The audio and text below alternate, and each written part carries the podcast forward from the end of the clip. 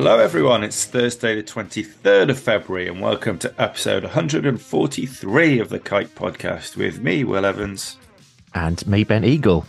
Now, we've mentioned New Zealand on the show in the last few episodes, and those of you who keep an eye on the news or indeed the weather around the world will know why. Cyclone Gabrielle has battered the island nation and been described by Prime Minister Chris Hipkins as the most significant weather event New Zealand has seen in this century. Indeed, it's only the third time in New Zealand's history that a national state of emergency has been declared. The other two were COVID and the 2019 Christchurch attacks. Um, and the rebuilding cost from the damage is likely to be on par with the 2011 Christchurch earthquake. There's been significant impact on the agricultural industry, including devastation of the horticulture sector and, of course, impact on dairy. Besides the storm, there's a lot to talk about when it comes to New Zealand dairy, from how this season has gone to the labour situation, the likely influence of new Prime Minister Hipkins, and, of course, the New Zealand UK trade deal. So, to discuss all this, we are joined by James Allen, who is CEO of AgFirst, which is an agricultural consultancy business based in New Zealand. Kite director Edward Lott is with us. And as always, we're joined by everybody's favourite dairy market analyst, Chris Walkland. Chris, let's go over to you for the Milk Market Report. Where are you this week? Well, I'm bringing you my report from the NFU conference, which finished yesterday, but I'm still here. Unfortunately, I was rendered unconscious by how terrible Theresa Coffey's speech was, and I've only just come round. and James, let me tell you something. You think you've got it bad in New Zealand, but that's nothing to what we're going through here, and which we heard lots about at the conference. You see, you might have had a cyclone, widespread flooding, landslides, death, alas, and destruction but we, James, haven't got any tomatoes or lettuce, no peppers either. The shops are empty and the media are full of it. It had to take something really big to kick the stories of those awful earthquakes in Turkey and Syria, plus Ukraine one year on from the front pages. And this did it. No lettuce, no tomatoes, no peppers. How can we possibly cope? So, there. Anyway, enough irrelevant babble about unavailable veg and onto the dairy markets where there's more than enough availability. Unfortunately for prices. Despite some people predicting that the GDT would increase on the back of New Zealand's woes and higher future prices, i.e., me, the overall index fell by 1.5%. The previous auction was up 3.2%, remember. But butter increased by nearly 4%, and Arla's SMP also increased to top Fonterra's for the first time in weeks. So there were a few positives. Generally speaking, traders have been at Gulfood this week in Dubai. It's all right for some. Um, looking, I think, for some sort of market direction, I am hearing mixed reports from there. Some mediocrely positive reports that demand might not be as down as much in EU and US as what people initially thought. The mood definitely seems to be that the first half of the year will see much lower prices, the second half, higher ones. And we might be starting to see some of that on the futures. August prices, when converted to a farm gate equivalent, are around 3p higher than February's, for example, but only to the grand sum of 33 pence, I'm afraid. In Europe, butter is up for the third week running, with Dutch up 450 euros over that time. And the last time that happened, Adam had just found an apple, or was it a pepper, and said, Fancy meeting you here to Eve. Or so it seems. It's been a long time. The average price, according to the Dutch quotation, is now 4,750 euros but that's a bit higher than some of the current spot traded prices I'm hearing about. Quarter three and quarter four prices are higher, but no deals have been done for over 5,000 euros, I don't think, and that's where we need it to be at least. Uh, skim powder has also gained across the board, so another positive, and German, French, and Dutch prices are up for the third consecutive week as well. So we could all raise a trendy green salad and pepper smoothie to that, except of course we can't. Uh, cream in the UK has climbed a bit to 165 per kilo, so the slow and steady climb there continues. Uh, the futures have had a quiet week. Butter barely moved in the EU or New Zealand. Skim a bit up in Europe, but nothing to move the dials. The cheese looks relatively stable, but again at a low base, with nothing really picking up and a wide range of prices still uh, curd between three and a half thousand euros and four thousand two hundred euros. I've never known it as wide as that. So a clear indication there, I think, that no one has much of a clue. Finally, I mentioned insanely high cow prices in Englandshire last week, which has obviously really upset farmers in Carmarthenshire, who have done the only thing they could do in the circumstances which is to bid prices up even higher. So well done, lady and gentlemen farmers of Carmarthenshire. Pedigree heifers sold for as high as £4,000. So I'm sure there'll be another market that will want to outshine Carmarthen in next week's round of bonkers bovine bidding. Just be sure to let us know what happens. So that's it. After this podcast, I'll be going to the supermarket to see all those empty shelves for myself. Don't forget, folks, we will get through this crisis. We will be okay. The vegans might not, though. I mean, what are they going to eat? But who cares about them, eh? Goodbye. Thank you, Chris. Wales, uh, well, nice to see Carmarthenshire beating, uh, uh, representing Wales and beating England. Probably the only only time we will this week, I would imagine. um, James, welcome to the podcast and thanks for coming on. How have you and your family and community been coping, first of all, with the impact of Cyclone Gabrielle? Well, good, yeah, good morning or good evening, uh, Will, and uh, yeah, thanks for having me on. So to, to understand the impact for our family, our friends, uh, and colleagues uh, from the cyclone, it's just important to, to remember the, the geographical nature of New Zealand. We're a long, skinny country, and uh, the cyclone really whipped across the, the top of the North Island and then down the east coast of the North Island. So some parts uh, of New Zealand were, were totally unaffected, and uh, much of the South Island uh, there were no impacts uh, whatsoever. In fact, the southern part of the South Island, uh, they they almost want to declare a drought. They're so dry. So that's the irony of uh, of our country at the moment. the worst affected areas were the Northland area, top of the North Island, and there was significant um, flood damage there, which I'll come back to.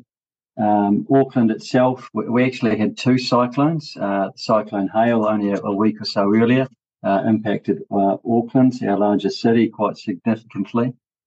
And then Cyclone Gabrielle decided to track across the top of the North Island and down the east coast, which is where the key damage occurred.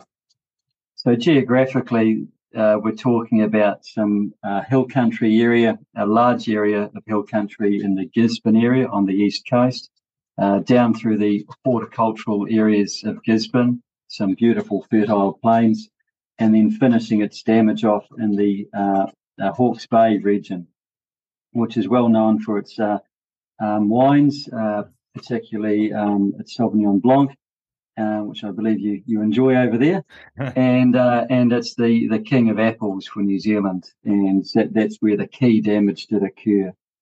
So if we if we pick that apart a little bit more, Will, you know, where are the dairy areas impacted? We're talking about uh, the Northland area. Uh, we're talking about a small number of dairy farms in the east coast, but by far and away the biggest damage has been to our hort industry in the Hawke's Bay and the sheep and beef areas in the uh, northern part of the east coast, which I can expand on if you would like. Yeah, I mean, what what kind of impact on the ground? I mean, what's it what's it look like there on the ground? Is it as bad as you can imagine? And and what's been the impact on the therefore on the wider supply chain? It's it's possibly worse than you could imagine in the most affected areas. Uh, the the, uh, the, photos coming through and the the impact on these orchards in particular is completely devastating. I've never seen anything like this uh, in my career. So, but if we come back to the hill country areas for a moment, think of uh, our North Island hill country as uh, it's rolling to steep hill country in tens of thousands of hectares and you could be looking at slips and slumping in those hills of 20 to 30% losses of slips. And, and what's happened from there, uh, the silt has uh, transferred down into the waterways, which have been deluged, and uh, thus um, wiping out a number of bridges along the way. So our, our Gisborne Hill Country area, not only uh, have they got significant slipping, uh, many of them are totally unreachable at the moment. There is no roading whatsoever to help these people out. So for the past week, uh, their only access to supplies has actually been by helicopter and, and walking between farms. So it, it is hard to imagine. Then if we can move down to our flats and plains, these beautiful um, plains full of uh, uh, loamy soils, many of them have up to a, a metre of silt on top of them. And uh, I was just talking to one of our own staff only a few minutes ago, recalling her experience. And she was trapped in her house. The, the floodwaters rose so quickly, they had to um, swim out through the window and uh, uh, sat on the, their roof for the next four hours in the darkness until they could be rescued by helicopter. So a near death experience, and, and that's just one of many, many examples of, of how devastating this has been. Mm. In terms of the impact for uh, for the horticulture sector itself, uh, we're still pulling the numbers together, but we suspect there's at least 700 hectares of uh, beautiful apples which are, are just totally gone. They don't exist anymore. It's absolutely shocking. I mean, what what what um let's move on to dairy. What about the impact on, on the dairy industry specifically? Sure. So the reason for spending a bit of time at the start uh, detailing the, the, geography of New Zealand, the the main areas of dairy production in New Zealand uh, are the Waikato, the Canterbury areas, uh, Taranaki, and the, the Southland areas, uh, but and also Northland. So for, for, dairy, which was your question, there's certainly been some impact uh, in the Northland area and a small number of dairy farms impacted on our east coast. Um, while it's devastating for those farms that have been affected, uh, in reality, we're, we're talking maybe 100 farms that will be forced to dry off production uh, at our stage of the season. We're late lactation now.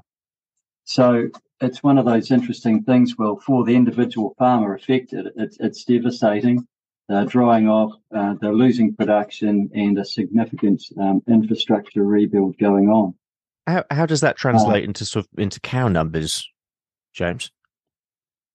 So, uh, still pulling cow numbers together, Ben. But if we could think of maybe a hundred farms looking to to dry off, uh, I would say maximum uh, at uh, maybe 200 cows each for these regions. So, what's that? 20,000 cows my maths is right, um, out of our total population of what, four or five million cows.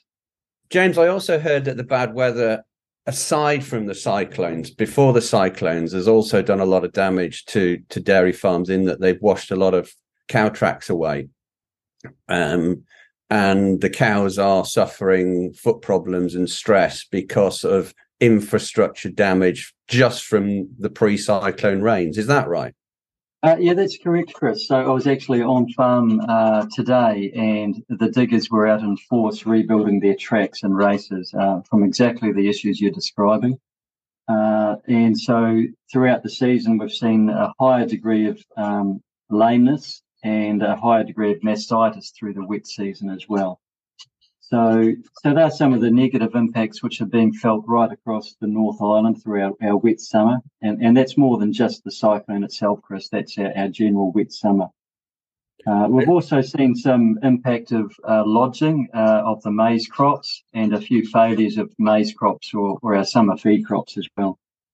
James, is it too early to predict the likely rebuilding cost and timescale of, of how long it will take to put all this right? I mean, I guess you're talking years. Uh, uh, we're talking decades, I would suggest, for some of these horticultural properties. Uh, you need to remove the silt, uh, then you've got to start a total rebuild, and the trees need to regrow again. So, for those farmers and orchardists, it's, it's a decade long recovery.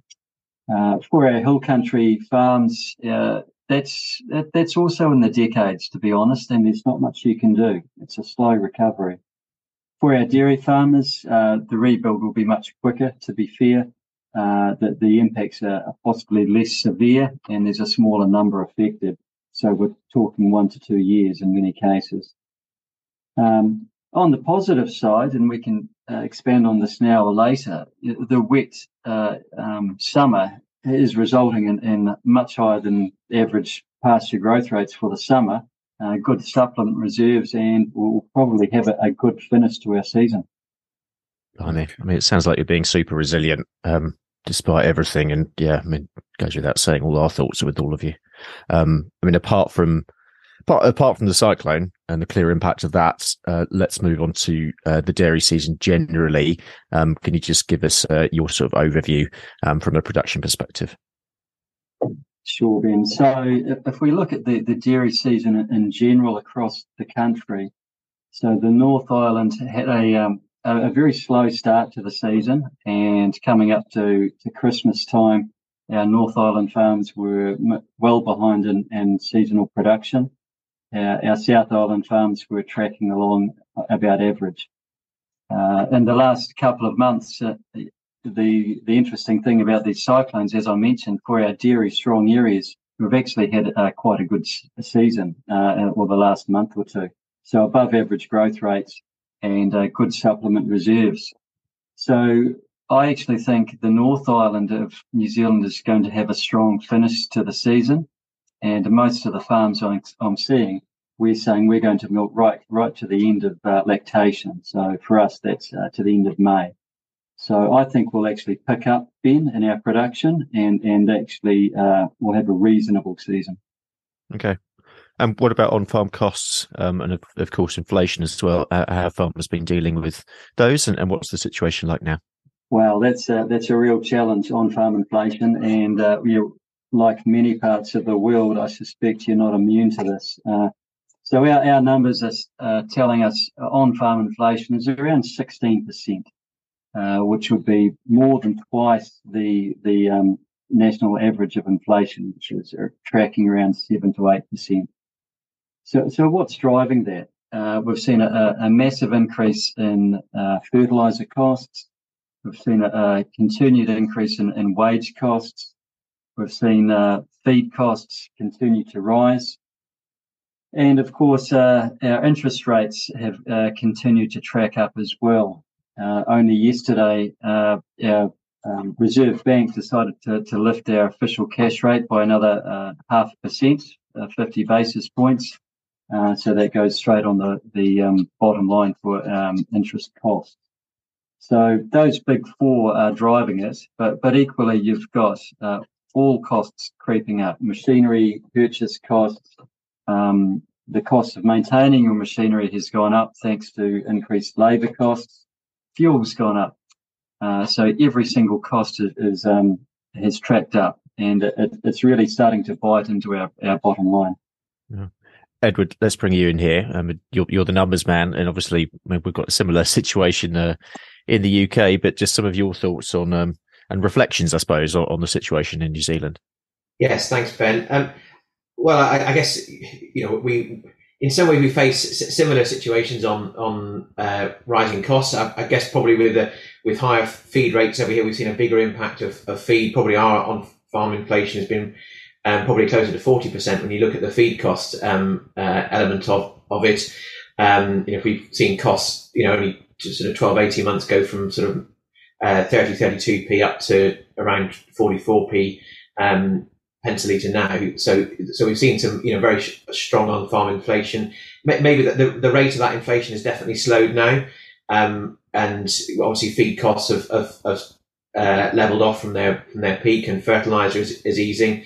So we're probably now in a, in a, in a sort of a, a relatively flat position, um, particularly when you take um, production gain into into effect. You know, we are seeing some rises in production now, so that's diluting some of those um, costs a little bit. So that's why we're we're forecasting that you know costs are, um, or, or, albeit maintaining at a high level, you know, easing a little bit. Um, but I, I, think we, uh, you know uh, as, as Kite, we, we um, uh, touch base with, with James every uh, every month or two um, to, to sort of relay information and, and sort of share best share uh, sort of um, uh, experiences from from the opposite ends of the uh, ends of the globe.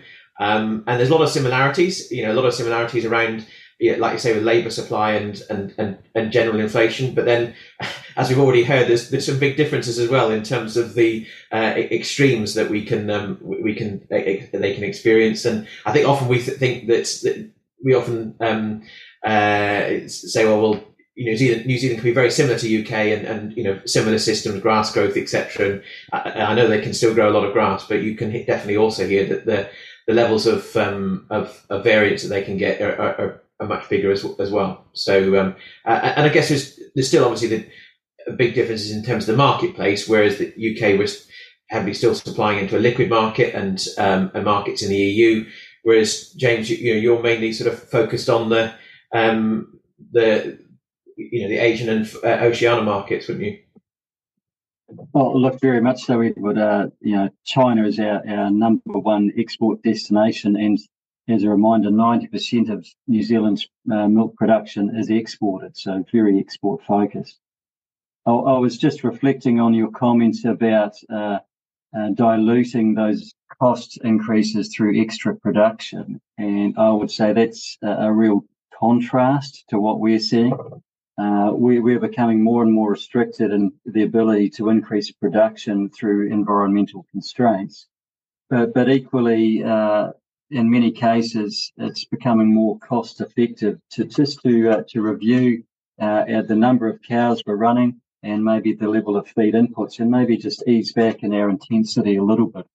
And most of the farms I've been on in the last week would be looking to ease back in cow numbers, interestingly, rather than increase them, just to sort of keep a handle on costs. Mm. Well, I, I, I think James, actually, we, we do see some similar situations in in, in the UK now. Obviously, with this, we're, we're um, I know we'll talk about sort of environmental um, issues, but uh, well, we know we're seeing you know production at the moment is slightly higher in the UK than it was um, uh, 12 months ago, which which has an effect on on, on as a on a country level of, of pooling costs and, and reducing costs um, uh, slightly, but we're not seeing the growth in in production uh, gain that we would have done uh, five, six, seven years ago. Um, and, I, and I think that's because there are there are more constraints. Um, but the, yeah, again, it all comes back to farmers taking a, a proper look at the situation and, and you know trying to find where the opportunities are to benefit their own individual business, isn't it? Yeah, which brings us quite nicely on to labour uh, and the workforce as well. Um, something that we discuss a lot uh, in farming in the UK at the moment throughout every sector. How easy or difficult are farmers finding it to recruit and retain good people in New Zealand, James? Have, things got harder or, or, more easy in that regard? Well, uh, look, I would say labour is the number one challenge, and it has been for the last couple of years. You know, we, we often talk about you know compliance issues and, and how that's uh, giving farmers grief, but I think the reality is you can you can manage that if you've got good staff. And I think the the genesis of our labour problems did start uh, through COVID when uh, government policy uh, put the, the hold on immigration and it constrained our labour market significantly. And then uh, all of a sudden, the, the primary sector was competing against everybody else for, for labour, and, and we still are. And so uh, AgFirst, we do a, a lot of on farm recruitment as part of our business. And this would be the most challenging year we've ever had to find good staff. And uh, that would be the, the key reason why a farmer decides to exit is a lack of good managers or good staff to run their property, which is a really sad uh, situation for the industry. Yeah. How, how are we managing that is the next part of your question. Uh, look, in some ways, I take a, a, a, selfish view, and you know, as an individual or a firm, you're not going to solve the industry's problems. So, what can you do as an individual to solve the problems for you or your clients in terms of making your place the best place you can possibly work at and, and keep those staff? And, and I always reflect on the comment that uh, the cost of retaining someone is far, far cheaper than the cost of uh, attracting someone new. So always keep that in mind. And, and the other, or the final point, Will, is, is really about wearable technology.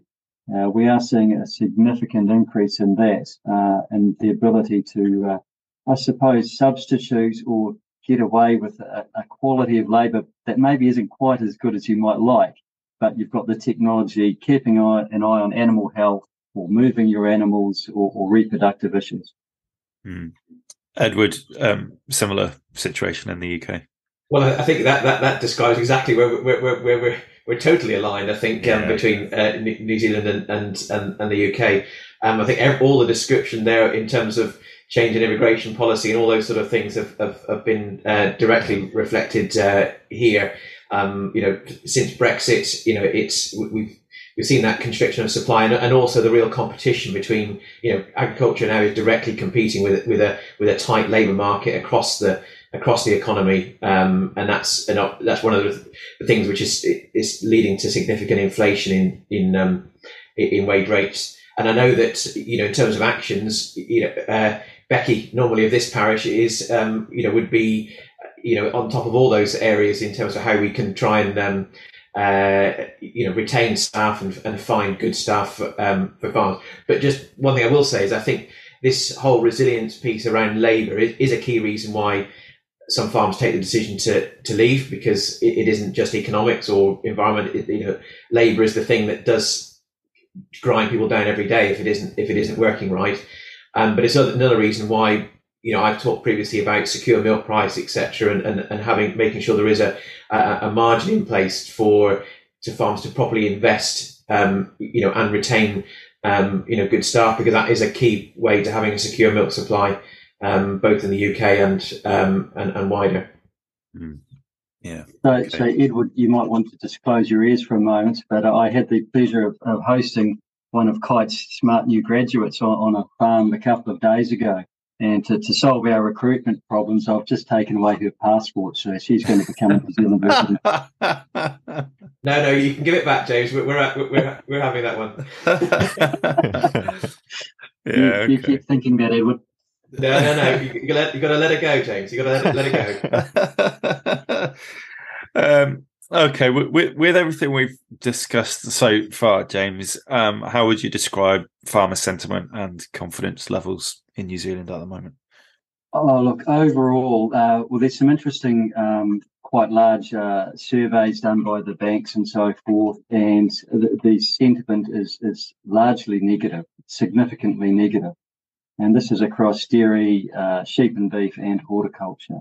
And so, what's driving that negativity? Uh, really, it, it is around uh, two things, in my opinion, or three things. In some of our sectors, uh, we are seeing a softening in commodity prices. Uh, secondly, we've got this continued uh, on-farm inflation and, rise in interest rates. And thirdly, the the uncertainty around compliance costs. I believe, you know, often when new rules come in, that they may not be as bad as people actually realise, but there's the uncertainty of what it means, what are the timeframes, how is it going to impact on my business. So when we put all that together, along with these challenges with labour, uh, we, have got a negative sentiment at the moment. So it's um, it's a bit of a, a, sad situation, Will, because I do look at the industry and uh, all the industries, and for a bright young person, there's a massive wealth of opportunities out there that they, they can grasp. And sometimes I, I think we've just got to be careful that we don't get too negative to put off the next generation. Yeah, yeah. Well, we'll we're certainly we're certainly tr- trying our hardest on the Kite podcast for that. We need, need to get more key, more New Zealand listeners. Uh, but talking of compliance costs, um, let's move on to a sort of environment and politics sections. Um, so, uh, dubbed the burp tax, the New Zealand government announced last year their intention to, in essence, tax cow numbers with methane emissions in mind. Um, can you just give us an update on that um, and how how that's going down with farmers? Well, that was the real topic for 2022, being in terms of uh, uh, the, fart tax, as you call it, um, and, and, what that means for uh, New Zealand's the New Zealand primary industry. So, as a quick recap, uh, we, have been debating this for quite some time. Uh, the industry uh, submitted their own solution called He Waka Eke Noa to the government late last year the government had a look at this industry proposal. Uh, then they put out a, a government um, their, their, policy as a draft, uh, which did not go down well at all. Uh, uh but in fairness to the government, that they, they listened uh, and then they came back with a revised uh, policy or proposal just before Christmas. I think it was the 22nd of December. So that's ironic when everyone's going away for Christmas. Uh, but since then, to be fair, it's it's gone quiet. Uh, so there's a lot of behind the scenes work going on, uh, but we're yet to see uh, the final locking down of, of, what these rules will look like and um, and true implementation of this. Yeah, I mean, I with everything else that's going on at the moment, is is there likely to be any delay? Quite possibly. I, I think also uh, the government may be reading the, the mood in the room, and we yeah. have elections later on this year. Yeah. And you, I think you may have picked up we've got a new uh, leader. And uh, is this a chance just to rethink what's going on? Uh, I don't for a minute think uh, we're going to see a, a total reversal uh, of these policies. I think the uh, the livestock industry is going to have to account and pay for its emissions. It's just how and what is going to be the challenge. And we're yet to see anything locked down in concrete on that. Mm. Can we actually just jump onto um, the, the, Chris Hipkins, um, I suppose, situation now in terms of he, he's the new prime minister. How's he going down with farmers, and, and what might his agenda be in terms of shaping policy direction? So it's been a really interesting uh, start to the year politically, and so Chris Hipkins, our, our new prime minister, has come in uh, with a, almost a clean sweep, and it was a chance for the Labor government to have a, a good hard think over Christmas and uh, almost uh, after the first few days, the announcement was we're going to ditch a few of the, uh, I dare say, uh, more unpopular policies and, and remove that baggage. Uh, in my mind, setting themselves up for, for the election at, later on in the year. So, um, so far, it's been really interesting. And uh, if you'd asked me this question in December, I would have said the the opposition, the national government, w- would easily roll into um, into power in 2023. Now I would say it's uh, it's a 50-50 call. Uh, there's there's no way to pick it at all. So, so um, how's it gone down with farmers? Uh, not too bad, to be fair. Um, however, farmers do have long uh, memories, and uh, I suspect it, it may not change their voting preference but uh, for for the wider population, uh, this is game on. Hmm. Sorry, Jacinda wasn't as popular with uh, with with farmers. No, no, that's a fair comment, Edward. And by the end of 22, the mood had certainly changed, and, and Jacinda Ardern was, was not popular with farmers, to be fair. That depends on what scale you're on. I mean, if you're on the Thérèse Coffey scale, you know that is, that is massively off the scale of unpopularity. Um, and I think she's probably a little bit more, or was a little bit more popular than Thérèse Coffey's going to be after the NFU conference. I maybe it should be. It's, it, maybe it's a log scale there, Chris. So, so Thérèse's the top end of that one. And as for ability, remember we've got we've got Truss, and you're never going to outgun Truss for incompetence. Uh, I completely is, is there a rating here, Chris? Yeah, so turning back to the UK, um, in August last year, the UK government launched a consultation with the UK industry, scientific community, and the wider public on reducing livestock methane production. Um, Edward, how likely do you think it is that we'll see calls in the UK um, for some sort of methane tax on numbers um, or something similar? Um, well, I think there's, there's obviously some some key differences in terms of the, the hierarchy of these things. Um, uh, methane isn't important, obviously, it is, uh, and and greenhouse gases from farming is you know is important, but it's not at probably the same proportional level of the, the total country um, carbon footprint as, as it would be in in, in New Zealand. Um, I think. Uh, the the consultation last year was was looking around sort of you know ways of inhibiting um, you know methane production um, with, with, feed products etc. And I think there's obviously the government are you know maybe moving you know in that direction, but I think probably based on our slightly sort of um, uh, jovial discussion a few minutes ago, I, I think the current government probably is is in a a, a, mess over it and, and with, with general policy um, overall. So I, I, don't think I think it's unlikely we're going to see anything major on this in the in the near future, particularly because I don't think they want to do anything that's going to increase or even look to increase feed uh, food costs. Um, and I suspect, you know, even like you've just said in New, in New Zealand, I think that some of the events of the last 12 months have probably changed priority levels a little bit around um, food security and, and some of that. And I think there's perhaps a little bit better discussion now around some of these issues than, than there were there was 18 months ago, which is which is positive. Um, I know that uh, Keir Starmer's gone down pretty well with the uh, the NFU conference this week, um, particularly talking about sort of a scientific approach to TB, etc. You know, I hope that they take, you know, if if if they are to be the next government, I hope they take a similar, you know, properly a proper scientific approach to you know some of these issues. Um, and and I think that's important for, for the industry to make sure, and I think we are, but um, we continue to engage with them because potentially if they are going to be the new government, then um, you know they will uh, I'm, I'm, sure have ambitious targets etc and it's important to, that they get the right scientific information now before they um, come into government um, so I, I, do think that's really important uh, just sticking with climate james um, with the situation more generally um, it, I suppose in terms of how farmers and policymakers are shaping their own futures, is there is there more tree planting happening, for example, or, or engagement with selling and storing carbon credits? Another really interesting topic, Ben. So uh, carbon and planting of trees has been a, a vexed and, and, heated issue in New Zealand for the last two or three years.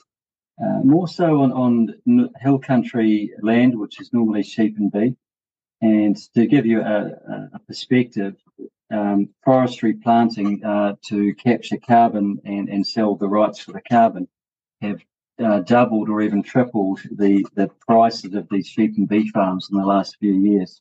Wow. So if you're selling, that that's great. But if you're someone looking to buy a farm, um, that that's created some real challenges there. And we, we're seeing a, a lot of uh, some quite good uh, rolling um, country uh, go into pine trees uh, where it could uh, it was beautiful uh, either dairy land or sheep and beef land. And so that's caused a heap of emotion and and then that's come to a real head in the last two weeks because what's happened with the cyclone, we've got the slash and debris from harvesting of pine trees that's built up, and then it's come down in a, a, massive torrent through these streams, and that's what's wiped out many of these bridges and stock banks. And when you can picture a pristine beach uh, literally covered in, in um, slash and logs and stumps, it's pretty hard to take. And, and when it's destroyed your road. So now we've got a, actually an inquiry was announced today by the government to say what's going on here. Is there a better solution? And uh, so we've got this uh, juxtaposition, I suppose, of you know are trees um, good for the environment, uh, which they may be, but at, at, what level and where do they go? So uh, we've got some real challenges to work through that. And then I'd, I'd finally finish Ben on on the word adaptation. So, how do we adapt um, our farms, our, our, landscapes for climate change? Uh, putting aside the issue of warming and, and, taxes and so forth, how are we adapting our farms to cope with these big climate variations going forward? Mm-hmm. Okay, um, let's just touch on uh, everyone's favourite subject in Britain: uh, trade deals. Um, James, the the New Zealand UK trade deal, which was agreed back in October 2021, Uh, at the time, both the NFU and the Labour Party in the UK uh, vocalised their concerns, but the government, um, then under Boris Johnson, seems like a long time ago now, suggested it would be mutually beneficial. How has it been seen from a New Zealand perspective? Well, I, I, I, smiled when I saw that question, Will, because if I asked the New Zealand dairy farmer, you know, how's this UK trade impact uh, or trade deal impacted them? They would be saying, what trade deal? you... it, it, to, be, to, be, blunt, it's it's not even on their radar. Um, you know, they're not thinking about it. Um, I doubt that, that that they're even concerned about it. Uh, it will have um, benefits for our apple growers, mm-hmm. which is slightly ironic, seeing we've got a, some challenges with our orchards yeah. at the moment and our wineries. But uh, for the dairy farmers over here, it, it's simply not a, a topic of conversation at all. Mm. Bit different over here, isn't it, Chris? well, it is for beef and sheep, but dairy, uh, James is right. You know, it's not an issue. Mm. New Zealand's primary product currently is whole milk powder. Um, and we don't make whole milk powder over here, let alone import very much. And just to give you some stats, uh, I think Fonterra are playing with butter imports um, just to scope it out. But to give you some figures, in March, 100 tons came over, and 25 tons came over in July, August, and October. So it's not moving the needle, and I can't see it moving the needle going forward either. When when you've got other markets much closer, and when your big factories are geared up for whole milk powder. Hmm. Okay. Um, let's start to wrap this up. In the short term, James, how optimistic are you for New Zealand dairy for the next season? Yeah, well, I suppose I'm, I'm the eternal optimist. Uh, so, look, but I do see uh, us finishing with a strong uh, finish to, to this current season. And uh, we're going to set farms up well generally. Uh, the exception, of course, of those farms, those dairy farms that have been uh, impacted by the cyclone, and that, that's a totally different story. And I, I genuinely feel for them. Uh, but as a proportion of our industry, it, it is small. Um, as I say, not wanting to to just um, undermine their, their impacts. But going forward for next season, uh, we're seeing similar signals as you are. You know, what, what's the payouts going to look like for us for next season? And our early indications are some real cautiousness about what that looks like for, for the next season. And so then, uh, uh, as, as, a response, and also to those rising costs, we are seeing a, a moderation of uh, our production systems, I have to say. Uh, so cautiously optimistic would be my summary. Okay. Yeah, but James, the projected milk prices that are coming out from the banks and Fonterra aren't looking that great. Mid 30 pence is here. You know, it doesn't look as if they're going to pay the costs if they're up 16%. Would you agree with that? So one of our challenges, Chris, is, is simply that the time lag uh, for us to see that through uh, payments schedule come through. So when we start our production season in June 23, we're not seeing the, the final payment come through for our from our processors until uh, October 24.